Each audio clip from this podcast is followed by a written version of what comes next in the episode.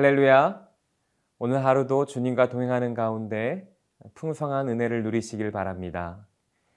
우리가 믿고 있는 기독교 신앙의 가장 큰 특징은 예수님께서 인격적이시라는 것입니다.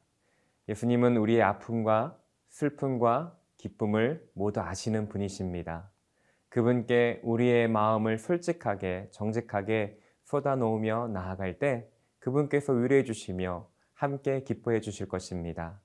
이렇게 주님과 친밀한 교제, 교제하는 가운데 풍성한 하루 되시기를 바랍니다.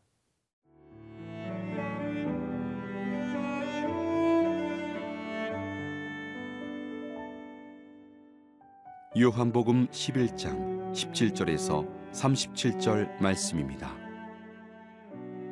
예수께서 와서 보시니 나사로가 무덤에 있은 지 이미 나흘이라 베다니는 예루살렘에서 가깝기가 한 오리쯤 되매 많은 유대인이 마르다와 마리아에게 그 오라비의 일로 위문하러 왔더니 마르다는 예수께서 오신다는 말을 듣고 곧 나가 맞이하되 마리아는 집에 앉았더라.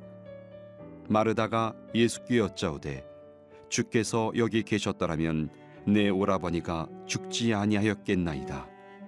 그러나 나는 이제라도 주께서 무엇이든지 하나님께 구하시는 것을 하나님이 주실 줄을 아나이다. 예수께서 이르시되 내 오라비가 다시 살아나리라. 마르다가 이르되 마지막 날 부활 때에는 다시 살아날 줄을 내가 아나이다. 예수께서 이르시되 나는 부활이요 생명이니 나를 믿는 자는 죽어도 살겠고 무릇 살아서 나를 믿는 자는 영원히 죽지 아니하리니 이것을 네가 믿느냐? 이르되 주여 그러하외다. 주는 그리스도시요. 세상에 오시는 하나님의 아들이신 줄 내가 믿나이다. 이 말을 하고 돌아가서 가만히 그 자매 마리아를 불러 말하되 선생님이 오셔서 너를 부르신다 하니 마리아가 이 말을 듣고 급히 일어나 예수께 나아가매 예수는 아직 마을로 들어오지 아니하시고 마르다가 맞이했던 곳에 그대로 계시더라. 마리아와 함께 집에 있어 위로하던 유대인들은 그가 급히 일어나 나가는 것을 보고 곡하러 무덤에 가는 줄로 생각하고 따라가더니 마리아가 예수 계신 곳에 가서 배웁고 그 발 앞에 엎드려 이르되 주께서 여기 계셨더라면 내 오라버니가 죽지 아니하였겠나이다 하더라. 예수께서 그가 우는 것과 또 함께 온 유대인들이 우는 것을 보시고 심령의 비통이 여기시고 불쌍히 여기사 이르시되 그를 어디 두었느냐? 이르되 주여 와서 보옵소서 하니. 예수께서 눈물을 흘리시더라. 이에 유대인들이 말하되 보라 그를 얼마나 사랑하셨는가 하며 그중 어떤 이는 말하되 맹인의 눈을 뜨게 한 이 사람이 그 사람은 죽지 않게 할 수 없었더냐 하더라. 예수님께서 마르다와 마리아가 사는 곳에 도달했을 때 나사로는 죽은 지 이미 사흘이 지났습니다. 많은 사람들이 마르다와 마리아를 위로하러 와 있었습니다. 예수님께 보신다는 말을 마르다와 마리아는 전해 들었고 평상시 활동적이고 분주한 성품의 마르다는 바로 일어나 예수님을 맞이하러 나갔습니다. 하지만 마리아는 슬픔에 젖어 집에 앉아 있었습니다. 예수님을 맞이한 마르다는 예수님을 보자마자 이렇게 말합니다. 21절, 22절입니다. 마르다가 예수께 여짜오되 주께서 여기 계셨더라면 내 오라버니가 죽지 아니하였겠나이다. 그러나 나는 이제라도 주께서 무엇이든지 하나님께 구하시는 것을 하나님이 주실 줄을 아나이다. 예수님께서 여기 계셨더라면 오라버니가 죽지 아니하였겠나이다라고 말하는 것은 예수께서 멀리서 계셔서 자기 오빠를 치료할 수 없었다라는 의미를 담고 있는 것입니다. 22절에서 이제라도 주께서 무엇이든 하나님께 구하시는 것을 하나님이 주실 줄 아나이다라고 마르다는 이렇게 말하는데 이것은 믿음의 고백인 것 같지만 실제로 나사로가 죽지 않았을 때 예수님이 만약 거기에 계셨더라면 어떤 일을 하실 수 있었겠지만 오라버니가 이미 죽은 상황에서 예수님도 하실 수 있는 일이 별로 없다는 말입니다. 마르다는 예수님의 능력과 범위와 시간과 공간을 제한시키고 있었던 것입니다. 비록 마르다는 예수님을 사랑하고 신뢰하였고 예수님께서 병 고치는 능력을 가지고 계신 것을 알고 있었지만 그녀의 예수님을 향한 믿음은 온전한 믿음이 아닌 제한적인 믿음이었던 것입니다. 이에 예수님께서는 23절에서 내 오래버니가 다시 살아나리라고 말씀하십니다. 자신이 하실 일을 분명히 알고 계셨던 것입니다. 이에 대해 마르다는 대답합니다. 24절입니다. 마르다가 이르되 마지막 날 부활 때에는 다시 살아날 줄을 내가 아나이다. 그 당시 유대교 안에는 부활에 대한 가르침이 있었고 마르다는 그 일반적인 가르침을 알고 있었습니다. 그러나 부활은 마르다에게 막연히 장래에 일어날 일로만 여겨졌고 교리적 지식에만 머물러 있어서 그녀에게는 어, 전혀 능력과 소망으로 다가오지 않았던 것입니다. 그래서 예수님께서 내 오라버니가 다시 살아나리라는 그 말이 전혀 위로가 되지 않았고 그녀에게 소망이 되지 않았던 것입니다. 이렇게 제한적이며 막연한 믿음을 가지고 있던 마르다에게 예수님은 이렇게 말씀하십니다. 25절, 26절입니다. 예수께서 이르시되 나는 부활이요 생명이니 나를 믿는 자는 죽어도 살겠고 무릇 살아서 나를 믿는 자는 영원히 죽지 아니하리니 이것을 내가 믿느냐. 참으로 어려운 말씀입니다. 예수님의 말씀하신 의미를 간단히 살펴보면 예수님께서는 아, 나는 부활할 것이라고 말씀하지 않고 자신이 자기 자신을 가리켜 부활과 생명이라고 말씀하고 계십니다. 예수님은 바로 너의 부활이요, 너의 생명이라고 말씀하고 계신 것입니다. 부활과 생명은 분류될 수 없는 것입니다. 예수님이 계신 곳에는 언제나 생명이 있고 생명이 있기에 부활이 있는 것입니다. 나를 믿는 자는 죽어도 살겠고 성도는 그리스도를 믿음으로 그리스도 안에 있게 되며 생명의 원천이신 예수님 안에서 성도는 죽었다 하더라도 육체적인 부활에 참여하게 되는 것입니다. 살아서 나를 믿는 자는 영원히 죽지 아니하리니 영생은 이미 이 땅에서 성도가 소유하고 있는 있으며 육체적인 죽음을 맛볼지라도 소멸되지 않는 것입니다. 부활이 한낱 교리로만 막연한 미래의 사건으로만 나타내지기를 거부하시고 생명의 원천이신 예수님 안에 머물며 인격적으로 교제할 때 바로 부활 생명을 현재 이 자리에서 누리게 된다는 것입니다. 그리고 예수님은 바로 마르다에게 직접 여쭤보십니다. 이것을 내가 믿느냐? 주님은 마르다에게 일반적이고 막연한 지식이 아닌 개인적으로 인격적으로 이것을 받아들이기를 권면하고 있는 것입니다. 이에 마르다는 이렇게 대답합니다. 27절입니다. 이르되 주여 그러하에다 주는 그리스도시요 세상에 오시는 하나님의 아들이신 줄 내가 믿나이다.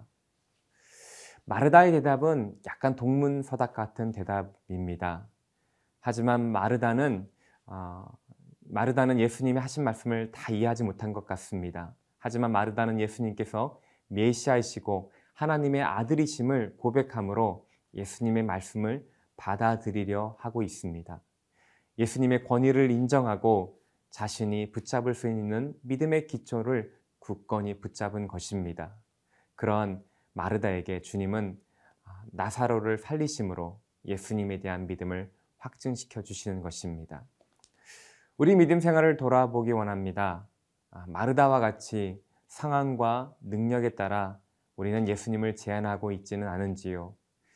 성경의 말씀이 막연하게 지식이만 머물러 있거나 내 개인적인 삶에 전혀 능력과 소망으로 다가오고 있지 않지, 다가오고 있지 않은지요.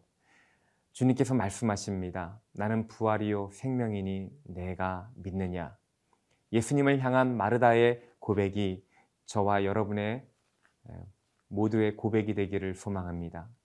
예수님께서 친히 가르쳐 주시고 예수님 안에서 부활의 생명을 이 땅 가운데서 누리는 은혜가 있기를 바랍니다.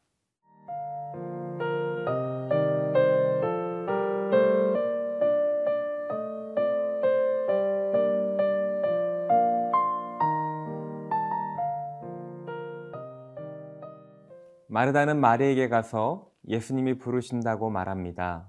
처음에 슬픔에 젖어 앉아 있었던 마리아는 예수님이 부르신다는 소리에 지체함 없이 급하게 나아가 예수님 발 앞에 엎드려 말합니다. 32절입니다. 마리아가 예수 계신 곳에 가서 배웠고 그 발 앞에 엎드려 이르되 주께서 여기 계셨더라면 내 오라버니가 죽지 아니하였겠나이다 하더라. 만약 예수님께서 여기 계셨더라면 내 오라버니가 죽지 아니하였겠나이다.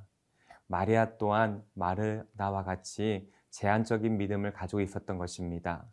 하지만 마리아는 마르다보다 훨씬 더 슬픈 감정을 드러냈던 것 같습니다. 마리아는 울었고 함께 온 유대인들도 울었습니다. 33절입니다. 예수께서 그가 우는 것과 또 함께 온 유대인들이 우는 것을 보시고 심령에 비통히 여기시고 불쌍히 여기사 마리아와 사람들이 우는 모습을 보시고 예수님께서는 심령에 비통히 여기시고 불쌍히 여기셨다라고 기록하고 있습니다. 여기서 비통히 하다는 것은 크게 분노한다는 의미입니다. 마음속으로부터 괴로움이 올라와서 자신도 모르는 사이에 신음하고 깊이 탄식한다는 뜻입니다. 예수님은 이미 자신이 나사로를 살릴 것을 알고 계셨습니다. 그래서 예수님은 나사로가 죽은 것이 아니라 잔다라고까지 말씀하셨습니다. 그렇기에 어, 우리는 예수님께서 여기서 단순히 나사로가 죽어서 슬퍼하고 비통해하는 것이 아님을 알 수 있습니다. 예수님께서는 죄로 인해 죽음의 세력에 짓눌려 당신의 자녀를 짓눌려 있는 당신의 자녀를 아, 안타까워하시며 그들이 당하는 고통을 괴로워하시며 극률한 마음으로 불쌍히 여기시고 아, 그들을 아, 애통해 하시는 것입니다. 주님은 나사로를 어디 두었냐라고 말씀하시고 눈물을 흘리셨습니다. 우리 35절입니다. 예수께서 눈물을 흘리시더라. 이에 유대인들이 말하되 보라 그를 얼마나 사랑하셨는가 하며 예수님께서 눈물을 흘리셨다. 예수님의 눈물은 무엇을 의미할까요?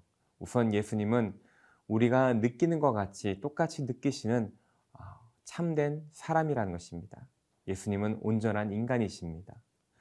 둘째로 예수님은 우리 아픔과 슬픔을 아시며 함께 공감하시며 슬퍼하시는 분이십니다.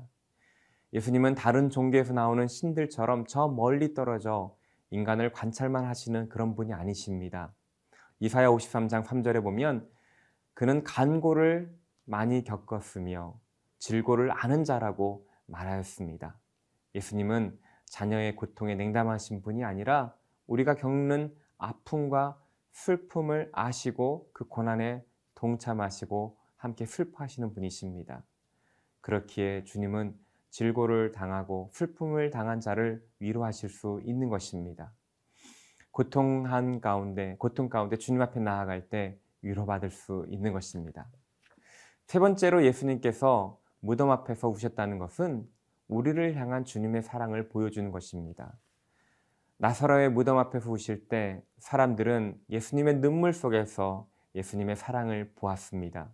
그렇기에 사람들이 이렇게 말합니다. 36절에서 그를 얼마나 사랑하셨는가.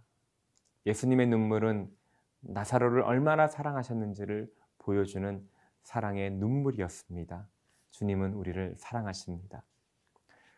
여기서 또 한 가지 우리가 주목할 것은 예수님께서 마르다와 마리아를 다르게 다루신다는 것입니다. 마르다와 마리아 똑같이 예수님에 대한 제한적인 믿음을 가지고 있었습니다.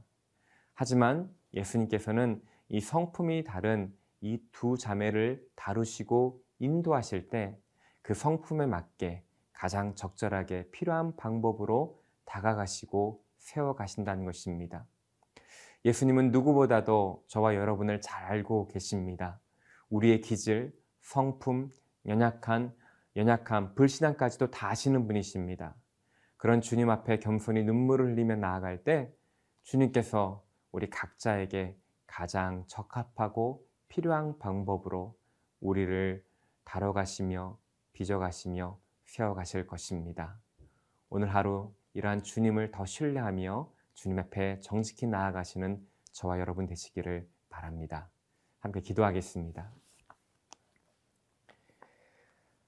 우리 주님은 부활이요 생명이십니다.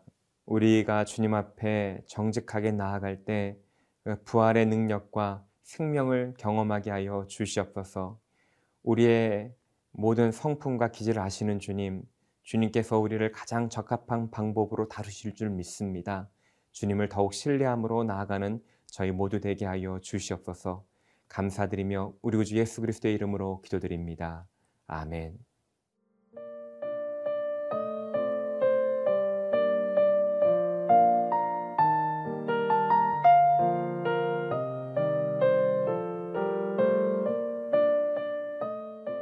이 프로그램은 시청자 여러분의 소중한 후원으로 제작됩니다.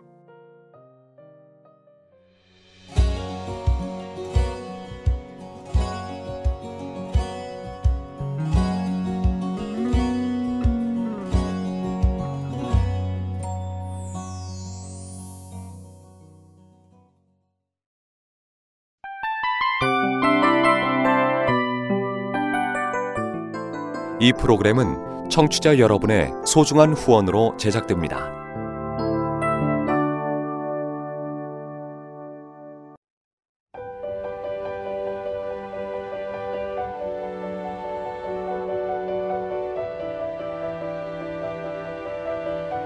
세상에는 수많은 교회들이 있지만 더 깊이 있는 말씀 강해를 찾기 위해 크기로만 교회를 선정하지 않습니다. 보다 좋은 영적 콘텐츠를 더 많이 나누기 위해 방송비를 받지 않습니다. 1년 365일 복음만 전하고 싶어서 우리는 광고를 하지 않습니다. 온누리의 복음을 땅끝까지 CGN TV와 함께 땅끝 성교사가 되주세요